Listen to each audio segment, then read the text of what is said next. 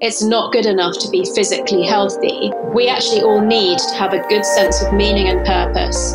Building your mental resilience or your emotional intelligence is exactly the same physiological process as learning that language. It's just about strengthening a pathway or building a new pathway in your brain. By creating this imagery that you look at repeatedly, you prime your brain to notice things that are related to those goals. Welcome to the Debunking Your Growth Mindset podcast with Sean McCambridge. In this podcast, we will unpack practical ways to help you grow and build on your current mindset and challenge old habits so you can see the potential that's within us all and learn how to get out of your own way. Thanks again for joining us. We're about to transition into part two of Peak Brain Performance with Dr. Tara Swart. I know for certain, given that uh, I was part of the podcast, that there's value add right to the very end. And in actual fact, you know, some of the things we finish with are super impactful, super interesting. So listen into the whole podcast. And all I would say is, you know, if you enjoy it and you've got some key takeaways, feel free to pass on to those that might benefit as well or might have an interest. So thanks again for joining us. There's a lot of talk about people becoming the sum of the five people they spend the most time with and those sorts of adages. So, can you talk to us about the tangible benefits and or pitfalls of those you spend the most time with you know looking at that sort of contagious effect or you know maybe just touch on the cortisol impacts mm. of uh, of spending time around certain people Yes, I think most people would agree that there's a phenomenon, you know, we've talked about it for a long time called um, social contagion. Um, but the neuroscience does actually now back up that there's um, there are some physiological or biological reasons that this um, affects us so much. So there are there's research that shows that if your peer group, um, if somebody gets divorced in your peer group, then you're more likely to get divorced. So it's that's not it's not like it's catching. It's just that if you have you know some some issues in your relationship but you're in a social group where it's really unacceptable to get divorced, then you're more likely to just stay stuck and um, not act on the fact that there are issues. But if suddenly someone that you know gets divorced, it makes it more socially acceptable. And that's why it's likely to lead to a different outcome than you might have. So, and it's the same with obesity. There's again research that shows if um, your closest peer group has has members in it that are obese, then you're more likely to become obese. So, you know, it's less likely that you're going to be the one person that's overweight in a group of friends. It's much more likely if if that's how the closest group of friends are. So that's a social contagion aspect. What the neuroscience shows is that the stress hormone cortisol that becomes raised when we feel stressed. And, and that stress can be for you know any all sorts of reasons. It can be short term it can be long term. But the most dangerous type of stress is long term stress that we suppress. So you know it can often be you know i've worked with a lot of chief financial officers who who know what's going on in the business in terms of the numbers before other people do. And it's not always appropriate to discuss this for some length of time which means that they're suppressing often bad news and it's it seems amazing how people say when I walk into their office, I leave feeling totally drained and, you know, my shoulders are drooping and I just feel negative after being around certain people. I think we've also all experienced that when there's actually a physical draining effect of being around certain people. So we do believe that um, for the same through the same mechanism that women who live or work closely together synchronize their menstrual cycles, that there's a contagious effect of, of the stress hormone. And this is very um, fundamental to evolution. So, for example, in a troop of gorillas, the levels of the stress hormone in the silverback gorilla affect the other gorillas more than gorillas of equal status. So, the most senior person needs to be able to deal with their stress really well because otherwise that leaks and affects other people and it literally physically affects your cortisol levels in your own body. So it has a physiological effect. So we need to, again, raise from non conscious to conscious how stressed we are and have really good outlets for our stress, either somebody that we trust that we can speak to, or going back to the journaling. And because it's a physical hormone that you know leaks out of our body, the using aerobic exercise, we can sweat cortisol out of our bodies. So yeah, there's definitely an effect between people, but the thing that we're responsible for is our own stress levels. So it's both about managing our stress and just being aware of who we're around most of the time. Uh, fantastic answer once more. So I want to transition across to uh, one of your superpowers is coaching, uh, amongst other things, and you coach a lot of high powered, super successful people across the globe. But it's my understanding that uh, the two key areas, and again, correct me if I'm wrong, that you tend to coach on the most is emotional intelligence and resilience. If that is true, what do you find yourself coaching on those two key items the most? It is true, but I sort of want to just clarify that based on my background, which is that I was a, a, psychiatric doctor and I started coaching around the time of the global financial crisis. So it's probably partly because of where my my strengths lie. But I certainly get enough work in that area that it makes you know, it makes it the, the majority of what I do. So I think the emotional intelligence piece actually over the last 12 years that I've been coaching, I've seen that improve. So the sorts of things that I was dealing with 12, 10, 8 years ago, you know, with people really becoming very agitated in the workplace, you know, causing a lot of emotional destruction around them. I'm, I'm happy to say that I'm seeing a lot less of that. It's, it's the work I do on mastering emotions now is much more nuanced than it used to be. However, the work on mental resilience is seems to be needed more and more, which given that we had a global crisis sort of 10, 12 years ago, you'd like to think that that is reducing, but it's definitely not. So the number of people of all ages that I see with burnout, with mental health issues, with um, you know really struggling to cope with the workload and the work-life balance is concerning. I think that's where the neuroscience really comes in because it marries together the psychology and the physiology. And I'm very uh, strong on the fact that the physical, mental, emotional, and spiritual states have to be aligned. It's not good enough to be physically healthy, but you know, suffering with stress and mental overload and feeling that your integrity is, is damaged by what you're doing. We actually all need to have a good sense of meaning and purpose to be able to articulate and manage our emotions and understand other people's emotions to keep our mental processes, you know, healthy and front of mind and to be physically healthy. If any one of those is compromised, we see problems in all four of those areas.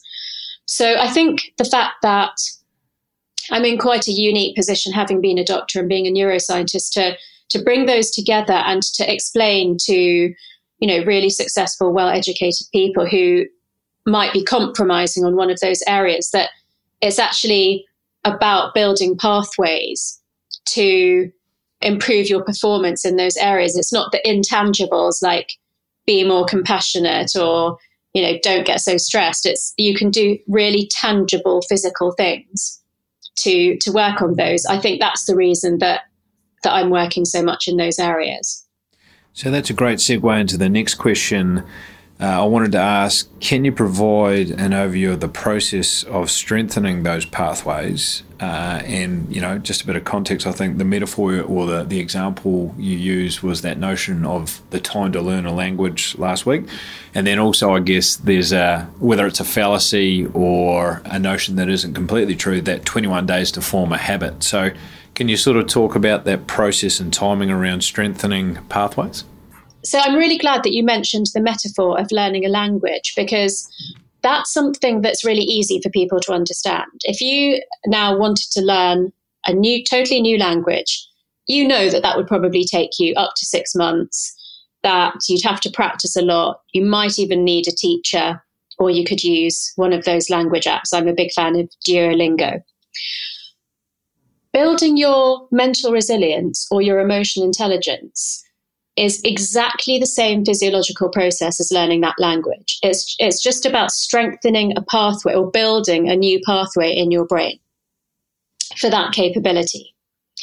And it depends upon the process for sustainable behavior change, which is raising your awareness of what it is that you need to change or you want to learn, focusing your attention on opportunities to practice this new or desired behavior, deliberate and repetitive practice of the new desired behavior, and then being held accountable to reaching certain goals. So, you know, I think it's very easy if we just do it by ourselves to say, yes, I really want to learn Mandarin, but if I haven't, you know, done a certain amount by three months' time, I can just move the goalposts. But if you've got someone like me saying, well, you said you would have, you know, got up to chapter eight of the book by three months' time. Why haven't you? Then, you know, even if it just opens up that conversation of why you haven't done something, that's that's a good learning as well. But basically, if you think about any change in the brain is exactly the same process as learning a language, then if you said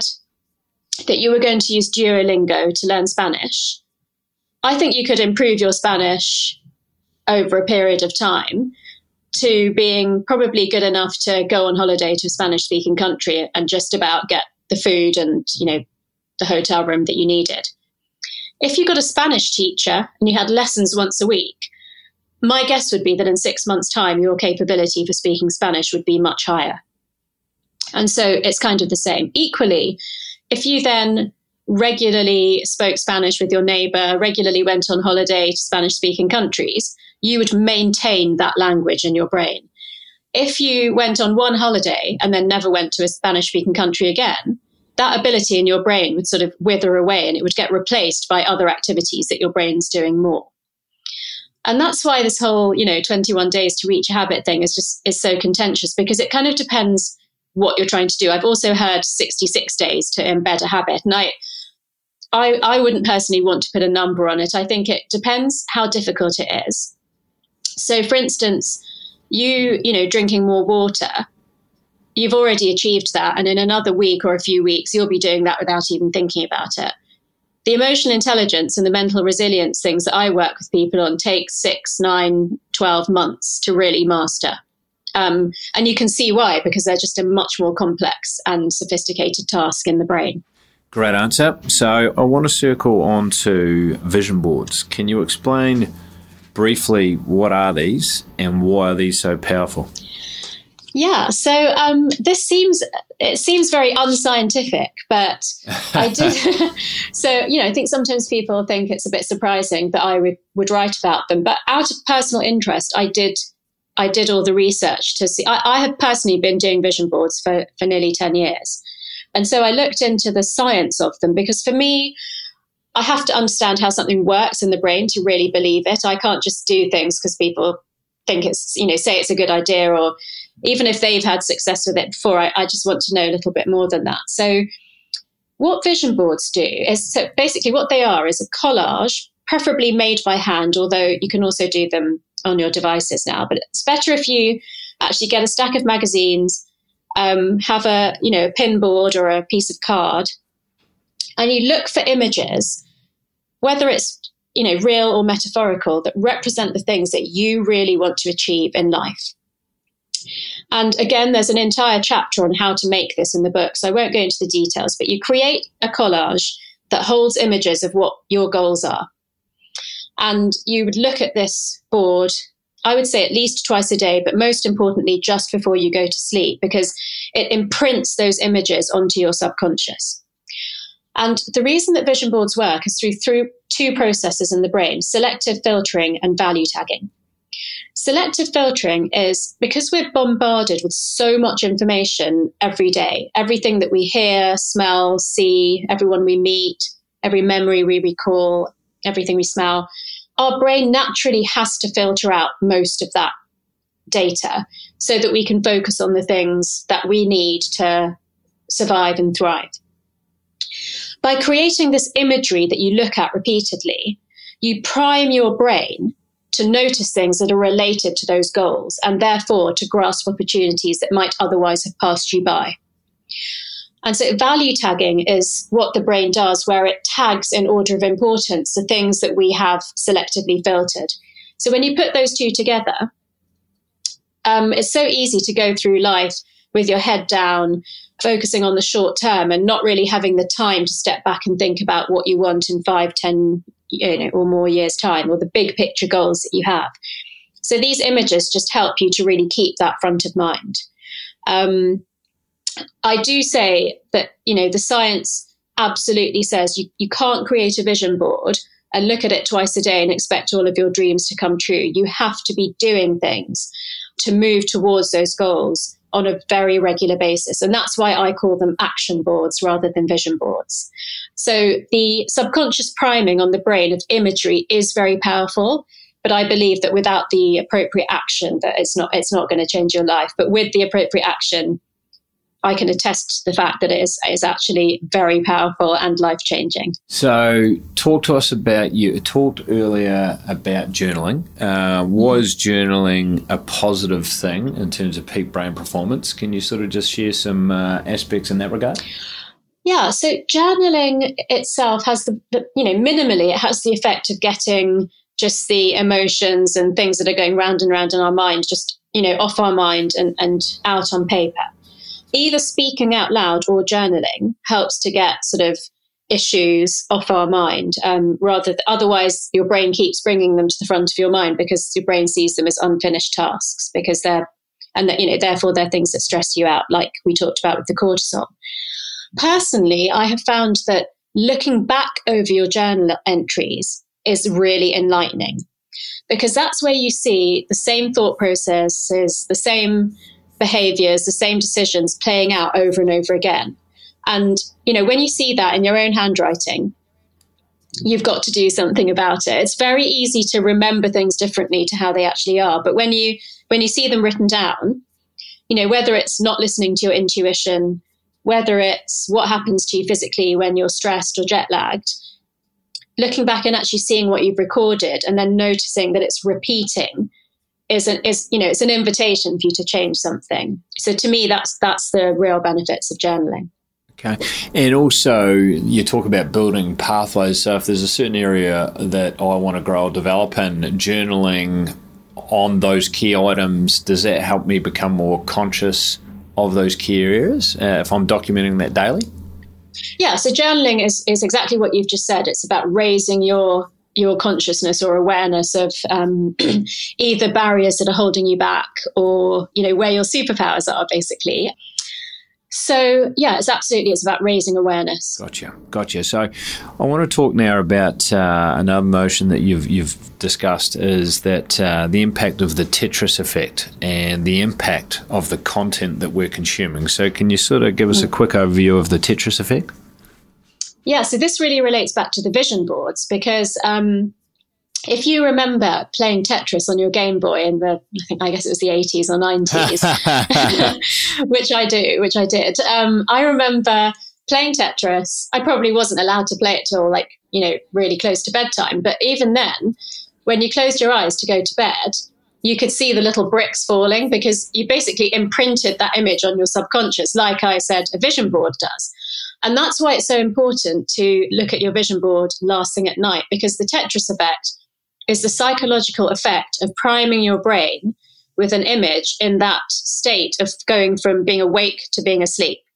That's a very powerful time to affect your subconscious. So basically, what you see just before you go to sleep stays, you know, has prominence in your brain overnight. So a vision board is a good thing to expose your brain to just before you go to bed. But so, so for instance, the major thing in terms of content that we view or consume that neuroscientists would say is bad to look at just before you go to bed is the news.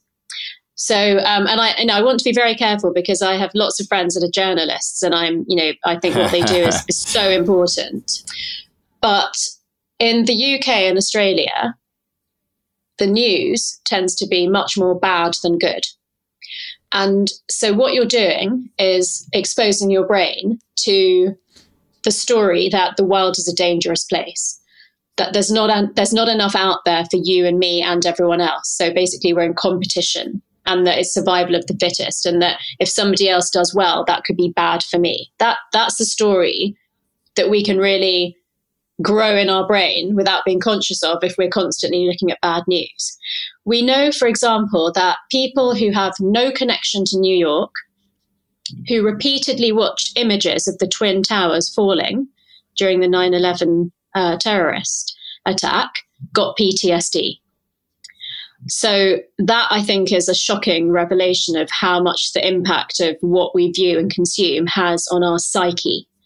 Um, and something that I'm really passionate about is is trying to overturn that negative gearing of the brain towards abundant thinking because we can choose to believe that there's enough out there for all of us that if i'm successful other people can also be successful that it's not it's not a us or them kind of game. Um, unfortunately if you look at the world at the moment psychosocially and geopolitically it's definitely become uh, you know it's either i survive or you do kind of thing and I, I do think that, that that's a conscious choice and we need to be very careful about what we expose our brains to notwithstanding what we've already touched on on that uh, answer and prior, what are the other adverse impacts of too much time on our devices? I, I think you talk about they can be a, a, a, tool for good, or or maybe mm. you know there's a downside to too much time on devices. Uh, and I've heard different things about the impact on your brain waves when you're um, maybe playing games or on your phone. What can you share in that regard? Yeah, so like you said, we've kind of covered quite a lot of it. But I, I always think, you know, if you've if you've got children or you think of your younger self, then you know, what advice would you give them? Because we tend to not look after ourselves yes. as well as yeah. we do, you know, our children or our, our pets, for example. So basically, the effects of 3G, 4G, 5G, Wi-Fi, um, and just you know the sort of the telecom tower waves to our phones. We don't know enough about the effects of those on our sleep patterns, for example, but we, we know that they're probably not good. So that's that's one thing, it's the effect on sleep. We've talked about the blue light. The major other thing that you're talking about is just our addiction to our devices. So whether it's yes. news, whether it's work emails, whether it's social media, we're checking our devices up to 200 times a day. And you know, anything that's a like or a follower or a good, you know, sort of good news email is seen in the brain as a reward. And that releases a bit of dopamine in the brain. And we want more and more of that reward. So we keep looking for it. Every time the phone pings, it, we think it could be something good. But obviously, there's the other side of it, which is that it could be something bad. And so, you know, we can go into this survival state where um, we see constant threats to our safety um, and we need to be vigilant on our devices to try to, you know, preempt those.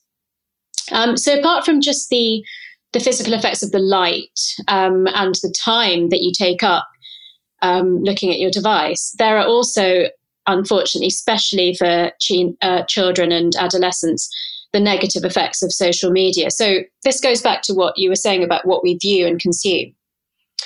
We know that girls, the more times a day girls look at social media, the more likely they are to have a body dysmorphic disorder or an eating disorder because of the unreal images that, that they're exposed to and then aspire to. So, this is actually a massive topic. I think we've just touched on each of the different areas in which it can have an effect on us, a negative effect. So, I just want to you know, like like you've said, I you know I, I, teach at MIT. I'm I'm a scientist, so I'm I'm really into technology, and I do believe that it can be used for good. So there are lots of time saving um, apps like WeTransfer and Slack and things and um, Trello that can be useful for work. I also think that if we're very, if we work on being grounded and we are very boundaried about what we look at on social media, it can be a good thing. But I'm a big fan of doing digital detoxes. So, you know, that can be anything from a day, a weekend, an email free holiday, um, all the way up to the, the most I've ever done is a month over Christmas and New Year on holiday with an out of office on my emails that says I'm doing a digital detox till the middle of January and not looking at any social media. And you would not believe how much time and space you create when you do that. And also how all your aches and pains that you get in your hands and your arms and your shoulders and your neck just go away. So I think I'd love it if your listeners would try that. Yeah, no, I think that's fantastic. I experienced that same phenomenon last year going to Christmas, I had a really sore uh, shoulder or, or towards my, my, my, neck and painful, really, really painful. Went away for, I think, two weeks, whatever it was. Decided to spend a lot less time on my phone. Mm. By the time I got back, it was dramatically better. And that's, that's the only tangible explanation. I did no therapy during that period of time or anything else like that. That was the only difference. Wow. I'm really, really glad to hear you say that. Yeah. Definitely connect with that. So it's a timely reminder Um, and I just wrote down boundaries and, and detox time uh, just to remind me uh, of the importance of that. So I think that's uh, it's, a, it's, a, great answer mm. to that uh, to that question. So we're nearing the end, and I'm certainly uh, mindful of your time. You've given up a bunch of it, and you've got to go exploring Sydney today, so that's very very important um, with your husband. So uh, tell me, mm. what are your core philosophies other than what we've touched on for living a happy and successful life? Um, so, what I always find myself saying to people is try to do as many of these things that we've talked about sleep enough, eat right, drink enough water, you know, move, get some exercise, do some mindfulness, but don't stress about it because it's the stress that will kill you. And, you know, a lot of people that know me well often say that, you know, you're not obsessive about these things. And that's what's really noticeable. You also, you know, have fun and and to me you know the really important thing is that is that balance with family. So i you know i i do have a very strong work ethic and i work really hard and i travel a lot for my work but i'm very very boundaried about my personal time and my family time. So i think to me that not getting stressed and the you know remaining grounded and boundaried about your work life balance is the key to a happy and successful life I think you have a story to share about that as well, don't you? Yeah, just in a, in a different context. Um, I was over in Bali once upon a time, and to be honest, I was over there just sort of uh, recharging, re- and and I'd come off a, a fairly busy, you know, to be honest, probably stressful period of time, and I went up there just to recharge, and I speak to this Balinese taxi driver, and it dawned on me that this guy was particularly happy, and a lot of the Balinese people that I've met were genuinely happy. Their smiles were very contagious and real authentic. And I just had to ask. I said, "Why? Why and how are uh, you and so many people I see so happy? You know, forming the hypothesis that, you know, the, I think the average uh, wage at that time was about two hundred dollars a month. They worked six days a week. They worked, you know, plenty. They didn't seem to have much abundance in their life." Uh, to which he replied, "We pray three times a day." And I said, "What do you, what do you, what do you, what do you mm. pray for?" And he said we ba- basically translated to me gratitude. He was uh, we pray that we're grateful for you know my family, food, uh, my community, roof over our head, all these things. So the, they were doing that three times a day. So I thought. Uh, tick. Wow. That's obviously got to be a big uh, learning. And then I said, uh, I left my passport and wallet, you know, on the bench or whatever there before. Why did no one take that? Because I thought that might have been an opportunity for someone to take, you know, the, the wallet full of money and all yeah. that sort of stuff. And he, and he, sort of said, well, within our beliefs or, or religion, you know, basically translated to, to karma. We don't do to others that we don't mm. want to happen to us. And that was a simplistic answer. And I just sort of thought to myself, if you only practice two things in life, if it's gratefulness and karma, that goes a hell of a long way to being happy. Mm. So it's amazing the things you can learn from different people. And that was just the Balinese taxi driver. So I think it's always interesting to ask that question of different people, what their philosophies are on living a successful and happy life. That to me stood out and was a particularly timely moment for me. Uh, I sort of gleaned that learning from that individual, which I thought was great. Do you know that's that's absolutely given me goosebumps because I know that you've started reading my book, and so you know that I grew yes. up in in London in in England, um, but my parents are of Indian heritage, so that uh, we're you know we're we're a Hindu family, just like the Balinese, and I actually struggled to reconcile those two different lives that I had, and that's you know, that was actually a problem for me growing up because I had these Hindu philosophies in the background, but I, I went to school and I wanted to be like my friends. And it was actually when I studied the neuroscience that I found, and that's why I looked at the research between uh, behind vision boards and gratitude and, and you know, my that you know we do believe in karma. Yes, I had to kind of find a way to bring those two things together. They seemed like such opposites, yeah. but neuroscience actually was a thing for me that made them almost like two poles that were attracted and made sense finally made sense. And that's why i felt compelled to write the book. So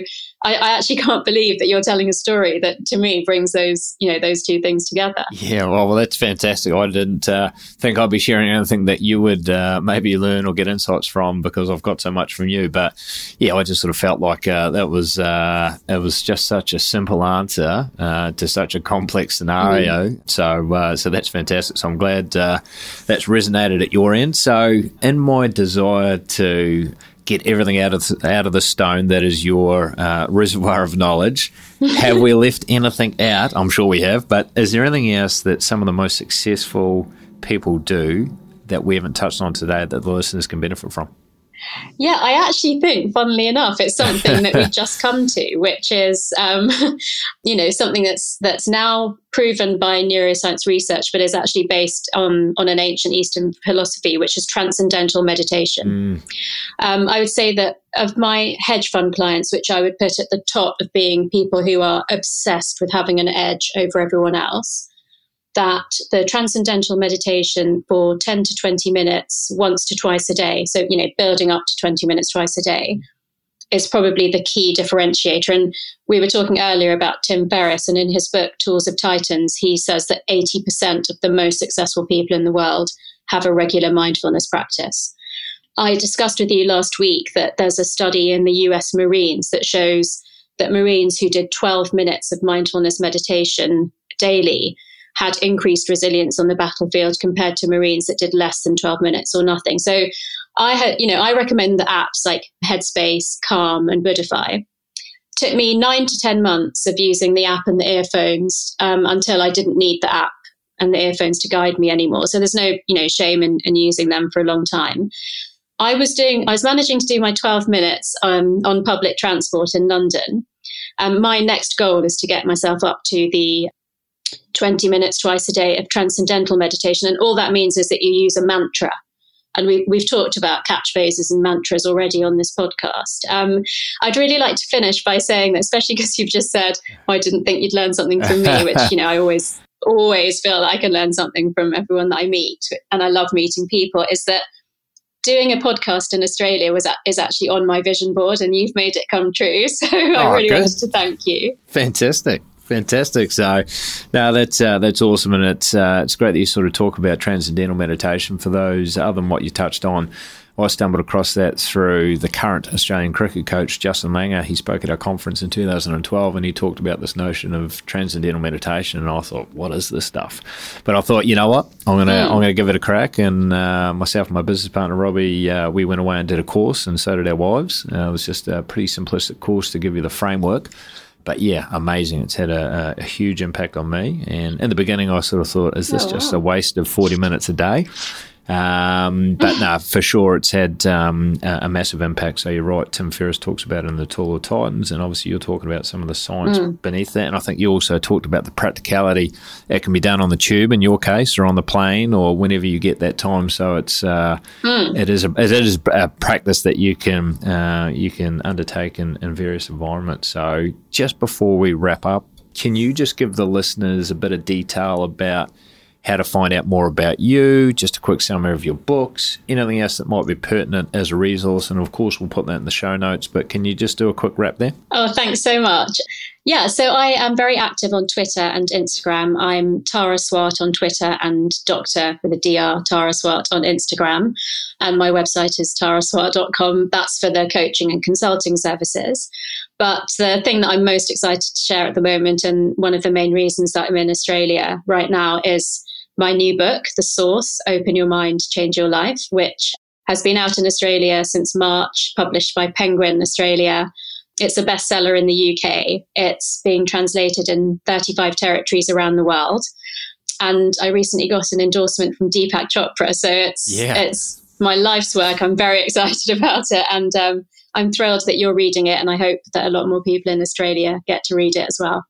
No, fantastic. Well, started reading it and, and loving it um, so far. So I can't wait to explore some of the things we've talked about today in greater detail. But uh, it's my belief, I think, in time, hopefully, more and more people will have mental skills coach to get the most out of them themselves. And I think the mindset, so often I speak to these people on these podcasts, successful people, and they say how critical that mindset is and that development of the mindset. And that's something that I'm now very mindful of the continuation of that journey for me as an individual, but also imparting that on my children. I think it's just so critical. So, mm. uh, I, one of the things I'm most passionate about is helping people become their best version. And I think, no doubt, you're doing that for many, many people. And I think sharing your learnings, the coaching work you do, all backed by science and, and everything else, I think is fantastic. So there's no doubt you're very, very talented and uh, you talk about your why, your purpose. I, I, I, sense that is very strong. You're having a big impact. So I'm super grateful that, again, Tara, we've had some time to hang out today further to last week